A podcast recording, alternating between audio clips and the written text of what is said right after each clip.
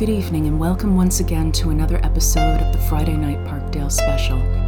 I'm your host, Joyrider, coming to you live from the Dollhouse in downtown Toronto with my feline co hosts, Chatty G, Silent J, and Floofmaster Toby. And this is episode 138. And here's G. In the late 60s, three bands emerged Zeppelin, Sabbath, and Deep Purple. These three all represented a harder form of rock music, though there was a strong blues influence on each, Zeppelin in particular. In the early 70s, other English bands and artists took inspiration from these acts. On the one hand, as we talked about in episode 35, you had artists like David Bowie who took a thread of that, starting what would eventually become glam rock. On the other hand, there were artists like Judas Priest who gave it a more aggressive twist by removing the blues elements from the sound. And as the 70s came to a close, bands like Motorhead incorporated elements of American hardcore punk into their sound as well. This added up to a double kick on the drums and the faster speeds of hardcore, as well as the complex guitar work of British metal. Let's pause our story here for a moment and take a listen to some of what we're talking about here, just to set the stage. First up, from Judas Priest's 1976 album Sad Wings of Destiny, this is Deceiver.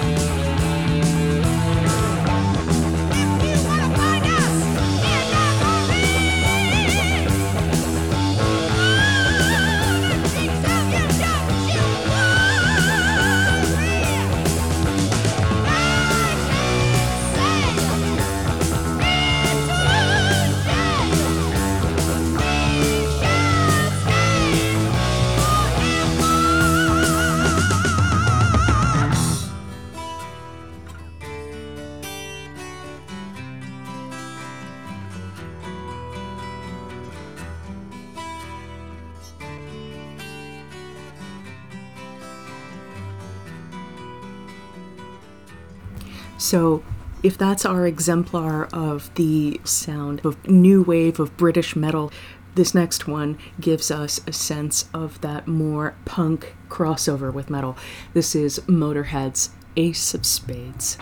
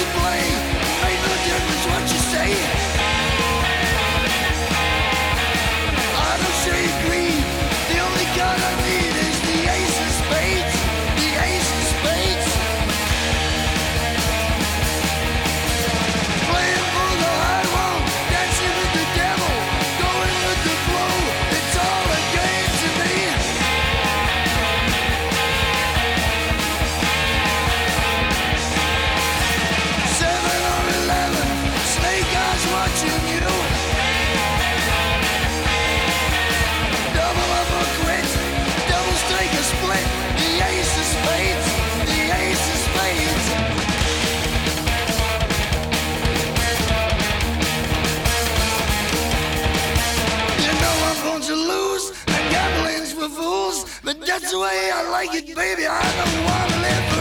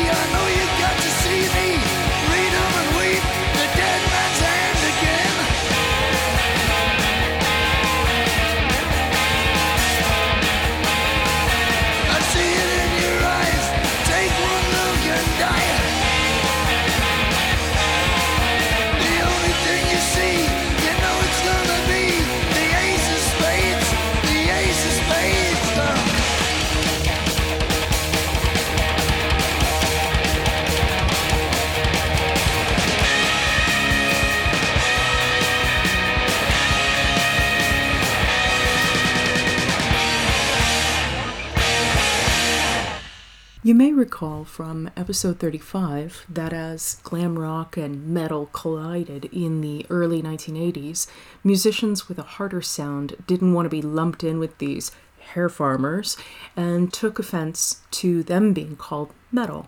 I'm reminded of the anecdote about Nikki Sixx chasing Lars Ulrich down the street in 16 inch platform boots after Lars started talking smack right after a Motley Crue performance. A name that represented and clarified the divide between glam influenced metal and punk influenced metal wouldn't surface until 1984 when Anthrax released their debut album, which contained the track Metal Thrashing Mad. Malcolm Dome at Kerrang picked up on this word in the song title and was the first to refer to this new, faster metal as thrash metal or thrash. And the more hard edged glam rock would thus be known by the derogatory name of hair metal. But I'm getting ahead of myself here. In the late 1970s, a man from Brooklyn named Jon Zazula worked on Wall Street. He got drawn into a couple of investment strategies that turned out to be a scam and ended up going to jail for it. Lost his job, his first wife, pretty much everything. When he got out of jail, he lived on the streets for a while, and with the help of his second wife, Marsha, he slowly started rebuilding his life. In an effort to make ends meet, he started selling pieces from his record collection in a corner of a booth in a flea market. The booth was a record store called Rock and Roll Heaven. His collection was slightly different and was full of British metal, and the kids hadn't heard much British metal, if any. He ended up making some connections that allowed him to special order material from the UK for the kids who would come by. And over time, he realized he might be able to make a business of it. Luckily, Marsha was in full support of this venture. He moved into his own booth, and his customers started asking him to bring a Canadian band named Anvil to perform at the flea market. There was a little stage off to the side of the flea market, so they went for it. Apparently, Anvil knocked out the power to the entire flea market for a bit, but they got the power back up, and the show was ultimately a success. Knowing that fans existed, were excited, and would come out and support the thing encouraged him to keep at it. Let's pause again here and take a listen to what we're talking about. Up next, one from Anvil, which is not just Canadian, they're out of Toronto. And I am sure that at some point in the early days of their career, they would have played at the Gasworks on Yonge Street when that was still around. It was the heavy metal bar in the city for a long time. But they were actually really big. They were big enough to be playing Massey Hall in 1982. In 1981, they played six days in a row at a venue in Montreal. So to get them to a flea market in New Jersey is a pretty cool story. This is Anvil's Bondage.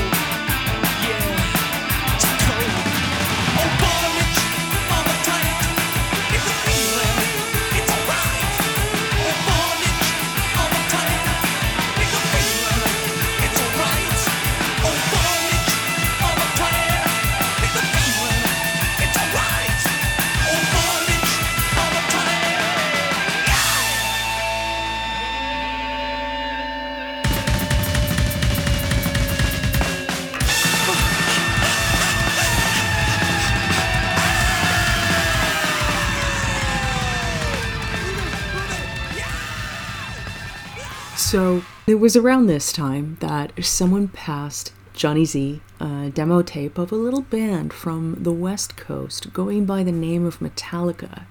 Jon thought it was a bit rough, but it had the kind of energy he was listening for. There still hadn't been anything in the US that was similar to UK bands like Judas Priest and Iron Maiden, and these kids could be the start of something big. So he got in touch with these Metallica kids and invited them to come and stay at his house so they could record an album. He sent them sight unseen 1500 bucks and in 1982 1983 that was a fair bit of money especially for a guy with two small kids by this point and a record business that he was trying to just get into the black never mind make profits from but they did come and they recorded the album and from the interviews I was listening to with Jonny Zazula, he was saying that they were pimply, out of control, hard drinking teenagers at the time, or young adults. And he knew immediately that Dave Mustaine was going to be a problem, which, you know, if you've heard the stories or remember the Camp Chaos cartoons, isn't at all surprising. Dave's pissed bad! Cliff Burton, on the other hand, was apparently a sweetheart who read Jon's kids bedtime stories. And if you've ever seen pictures of Cliff Burton, the idea of him reading someone a bedtime story is just heartwarming. The first album was initially supposed to be called Metal Up Your Ass, but there were concerns that it wouldn't get distribution with a title like that. So, legend has it that Cliff Burton, in a fit of pique, said, Why don't we just kill them all? in reference to the managers, and that ended up being the title of their first album. From Kill 'Em All, this is Seek and Destroy.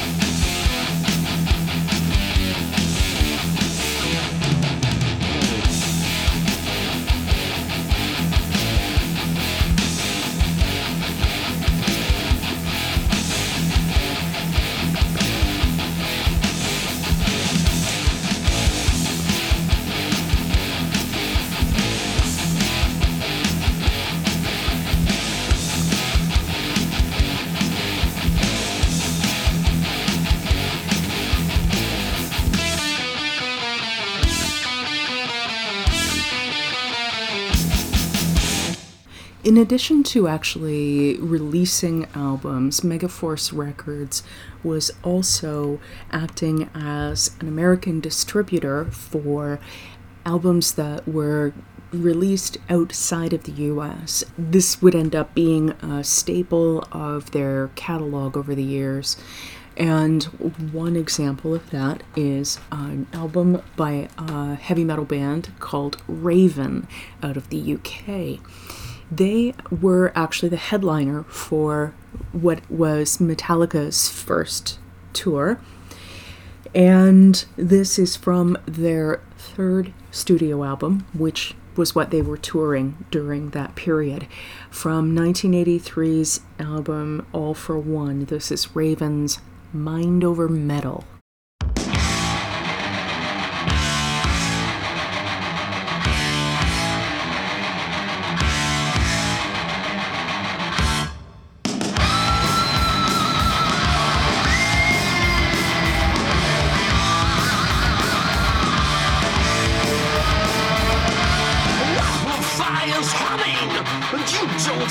Choice. Standing to attention, waiting for his master's voice.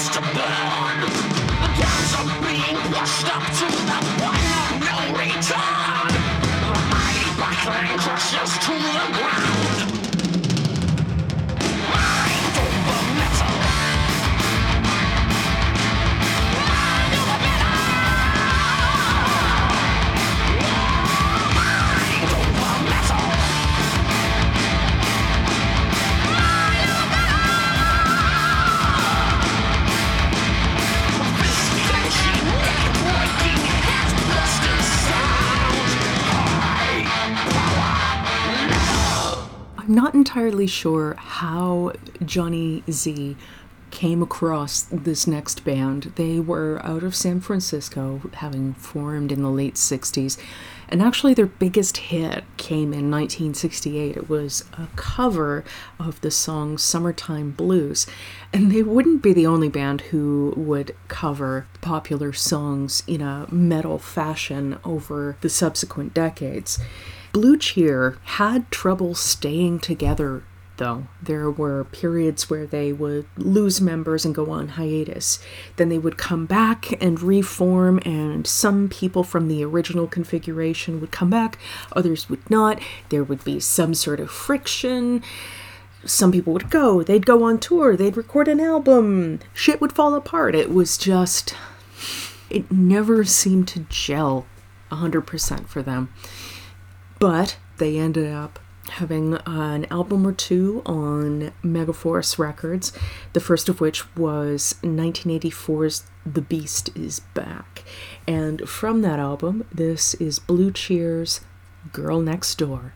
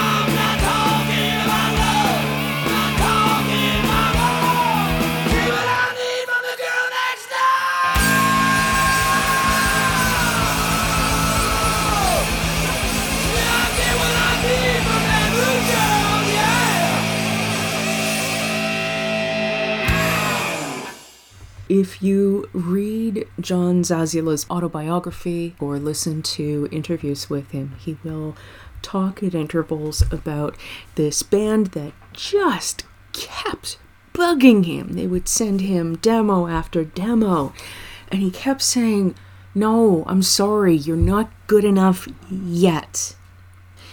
But eventually, they got there, and they would change the face of the sound.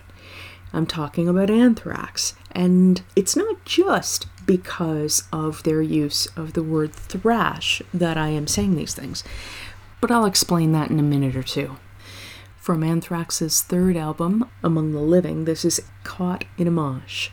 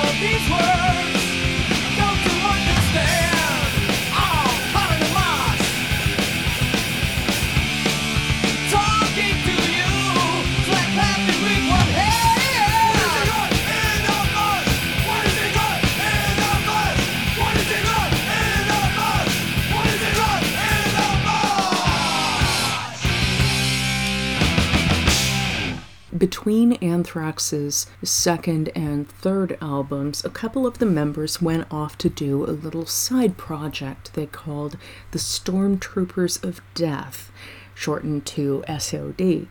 Their first album was full of intentionally provocative lyrics, and a lot of people assumed that they were either racist or idiots or both. Scott Ian has said time and time again that they didn't actually mean those things, they were just poking fun at it. And that isn't really the kind of excuse you can get away with these days, but it was a different time. And much of the other material that Anthrax put out since then has been consistently anti racist. I would assume they were telling the truth or that they've learned since then. And either way, I'm okay with that. From SOD, this is Sergeant D and the SOD.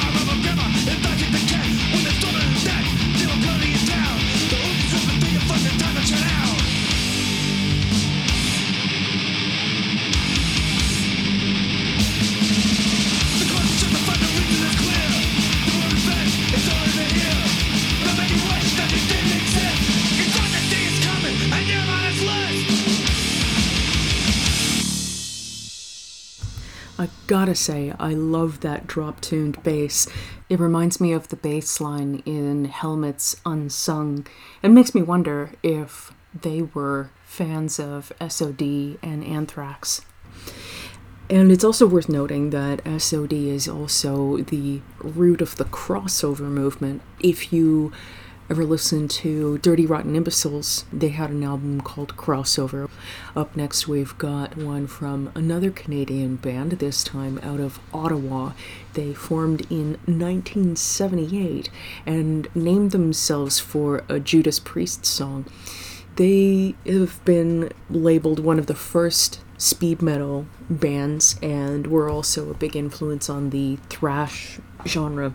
And they too ended up being on Megaforce for a time. From Exciter, this is the song Violence and Force.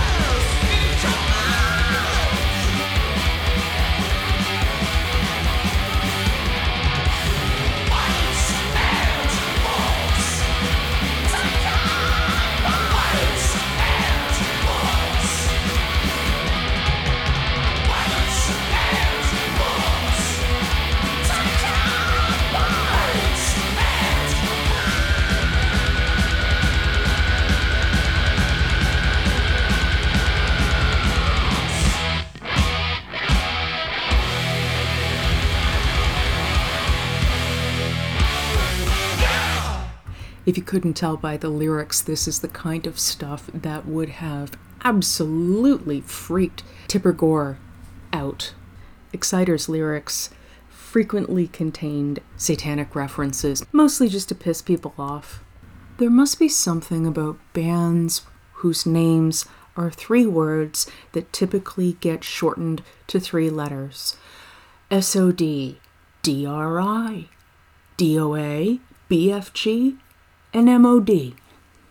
MOD, also known as Method of Destruction, was also on Megaforce for a while, and they had similar elements to Anthrax and Stormtroopers of Death. And this from their album USA for MOD is Man of Your Dreams.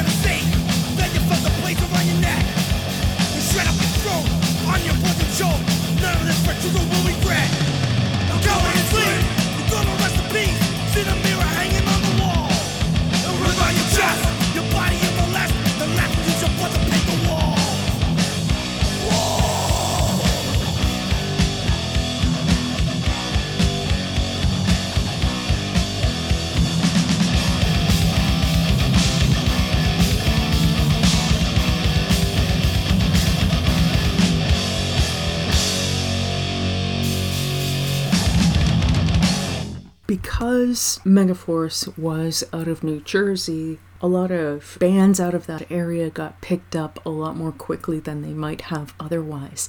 TT Quick is another one that probably falls into that category. They were a bar band for a fair amount of time, and Zazula found out about them, ended up signing them, and their most well known album is from 1986. It's called "Metal of Honor. From that album, this is T.T. Quick's Hard as a Rock.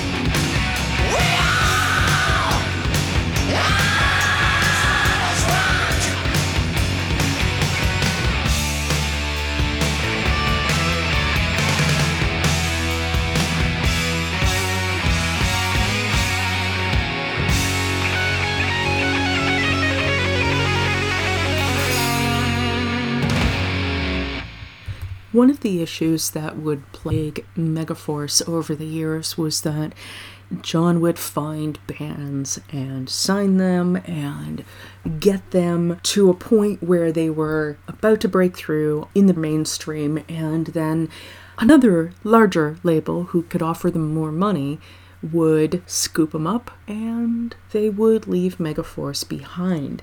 This happened with Metallica as well as with this next band. Overkill formed in 1980, and they've had almost two dozen albums in their time together. The song that we're going to listen to is from their second album called Taking Over, which came out in 1987, and it was the last one on Megaforce before Atlantic came along and scooped them up. From Overkill, this is Use Your Head.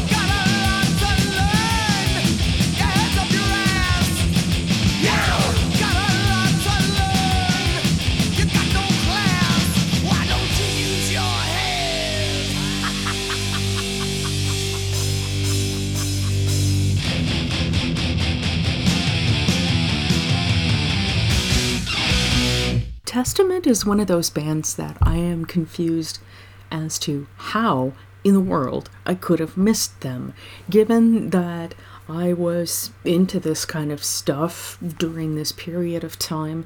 I I don't know. I remember seeing guys wearing Testament t shirts, and for some reason it just sort of skimmed over the surface of my consciousness.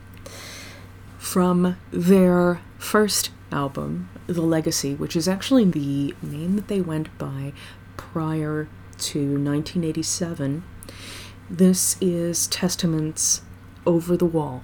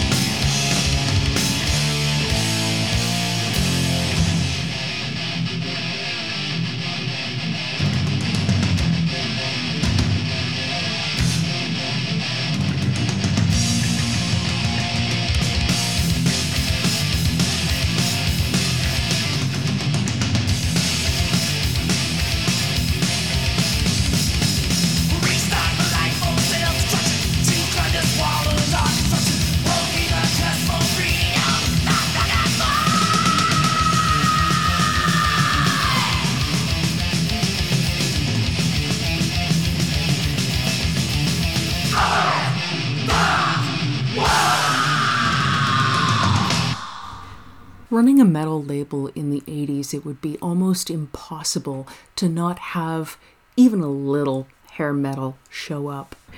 This next act, Prophet, covers that part of the bill. Out of New Jersey, Prophet did what was termed melodic rock, but really, it sounds like the kind of thing that would be in the montage scene of a ski movie with the mean kids picking on the underdogs but then somehow the underdogs triumph because it's the 80s and they have a montage with kick ass music. This is Prophet's Frontline.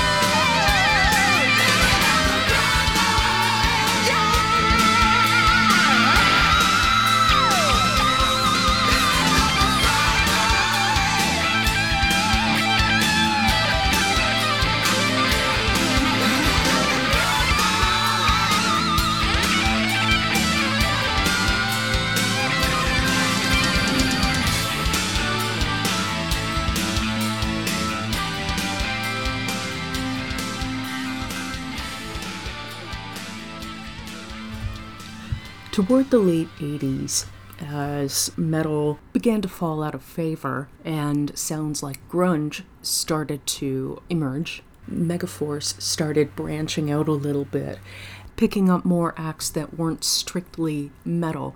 And Bad Brains fit the bill perfectly.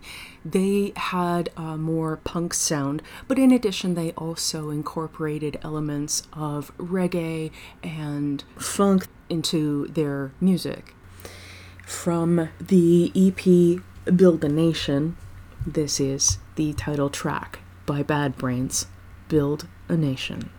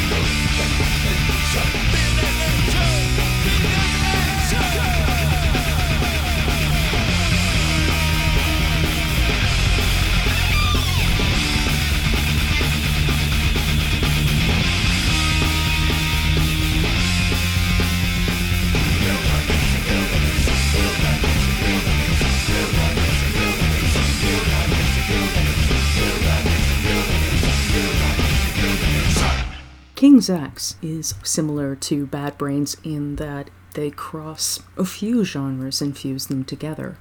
Although the members got together in 1979, they didn't actually begin to perform under the name King's X until 1985. And they've been accused of being a Christian rock band because their lyrics frequently focus on struggles with religious themes, but band members would contest that assertion from King's X and their 1989 album Gretchen Goes to Nebraska. This is Over My Head.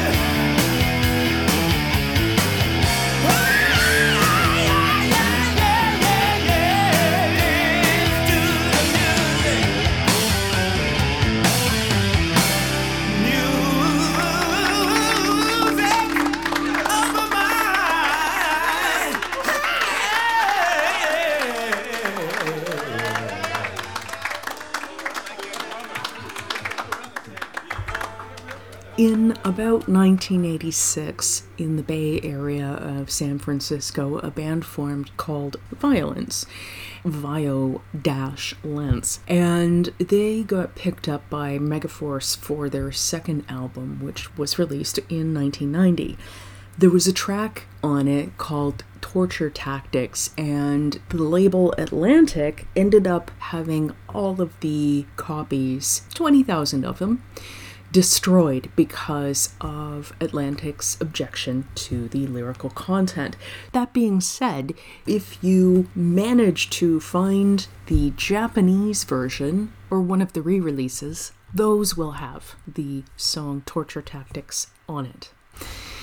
From the album that it was originally on, which was Oppressing the Masses, this is Vio-Lence's Oppressing the Masses.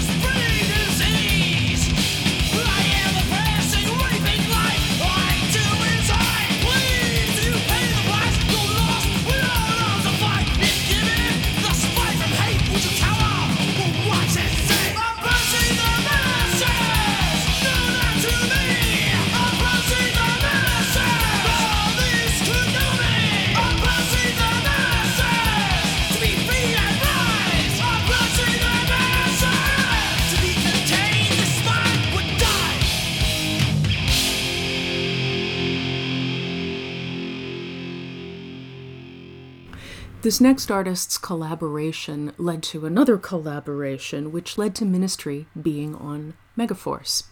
The Revolting Cocks was a side project featuring Al Jourgensen of Ministry, as well as Phil Owen, who was the Skatenigs lead singer. The Skatenigs are a punk industrial band, and they ended up being produced by Jourgensen himself on their first single, as well as their first full album, which was released on Megaforce Records. That initial single, which was released on Wax Trax, also ended up being on that first album from 1992. This is the Skatenigs Chemical Imbalance.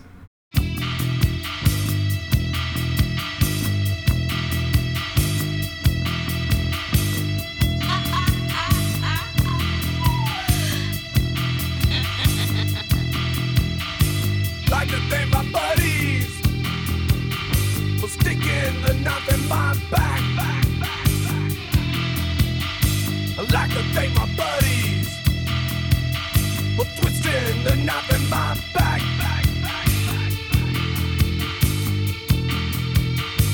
Trouble doesn't find me, I find it. People wanna make some don't take shit. I don't take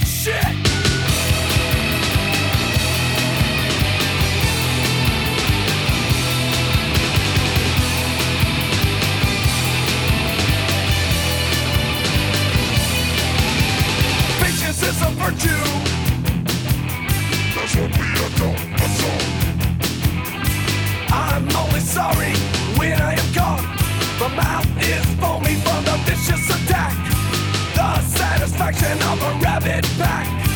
Cockroaches, determined to survive. Microwave me, what become alive?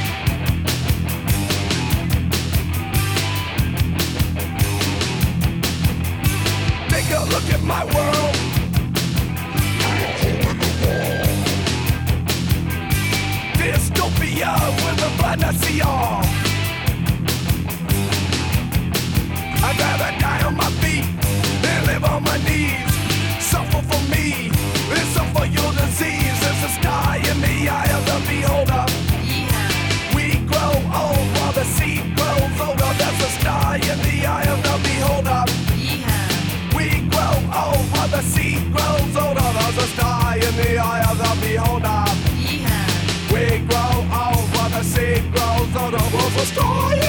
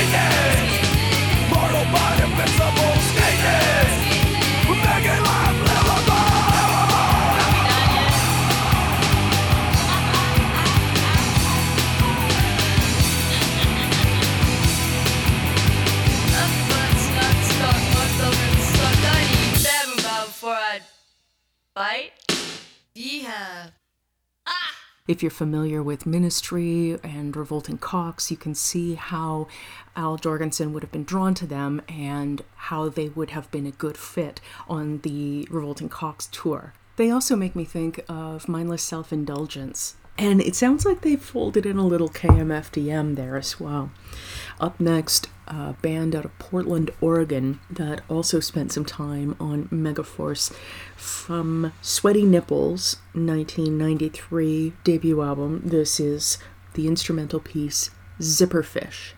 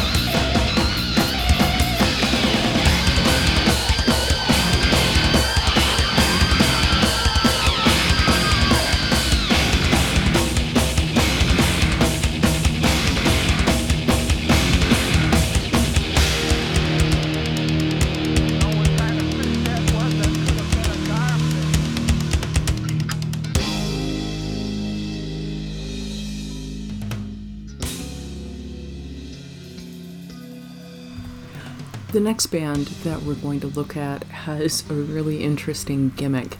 Their shtick at the outset in the late 90s, early aughts was that they had moved to Japan to be huge rock stars, but the company went out of business and they were then stranded in Japan for 20 years. And while they were stuck there, their demos were essentially stolen and re recorded by other bands like Dio and Krokus and Iron Maiden, who then became successful on the back of their work.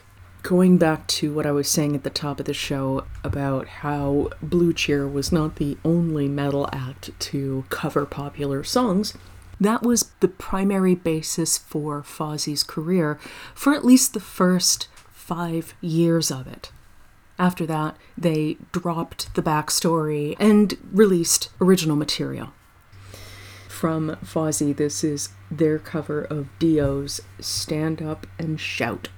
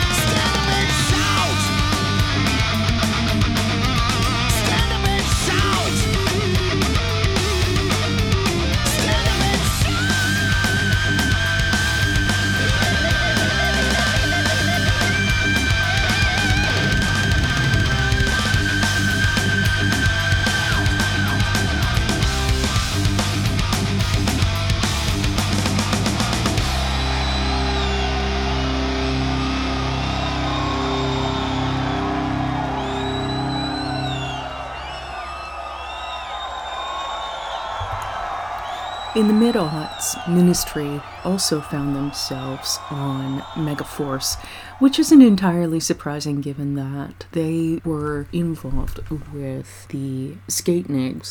Ministry had three albums that were parts to their anti Bush trilogy. There was Houses of the Mole in 2004, Rio Grande Blood in 2006, which is a play on a ZZ Top album, and then finally The Last Sucker. From the album Rio Grande Blood, this is Ministry's Fear is Big Business.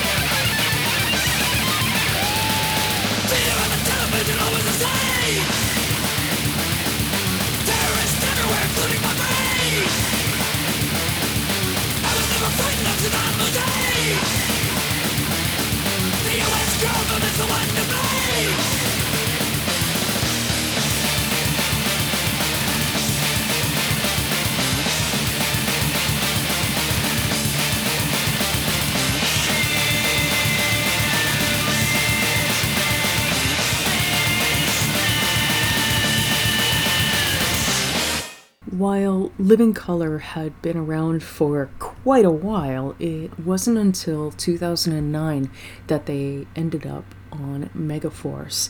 The album that they released on that label was titled The Chair in the Doorway, and from that album, which came out in 2009, this is Living Colour's The Chair.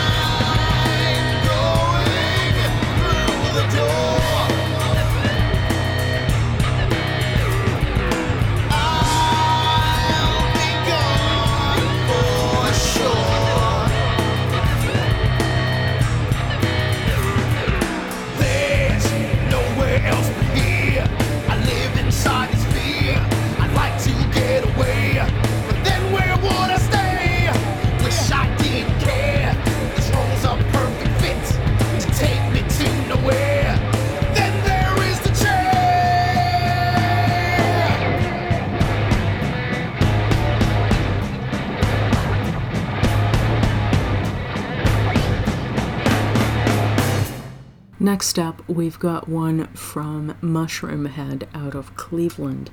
This from their album Savior Sorrow is titled Simple Survival.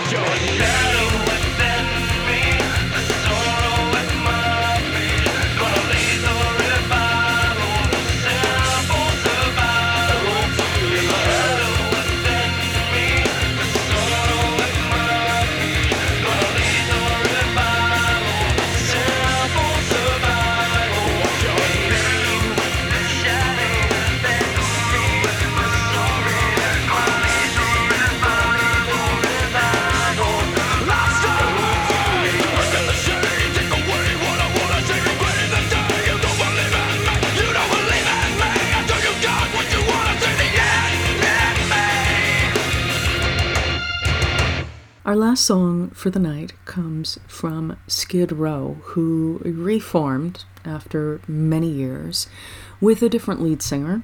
Yep, Sebastian Bach did not want to be involved, or they did not want him to be involved. Either way, not part of it. When they did reform, they put together an album called The Gang's All Here, and this is one of the tracks from that album.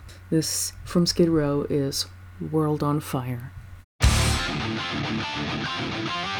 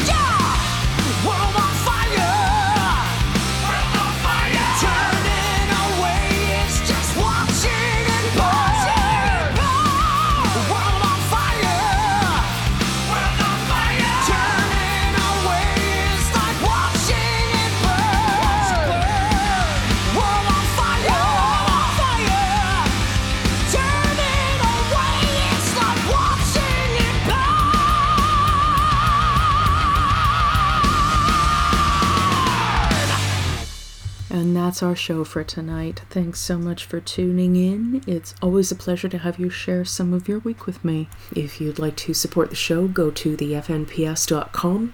All the social media links are at the top right of the page, including my coffee link and the show's Patreon link.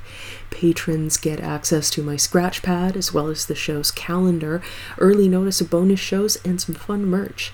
Whether short term or long term support, your coins help me pay for hosting, streaming, and new tunes to keep the show both on the air and fresh. There's also a suggestion box on the website, so if you have show ideas, drop them in there. I look forward to hearing them. As always, be well and stay safe, and we'll see you next week. Have a good one.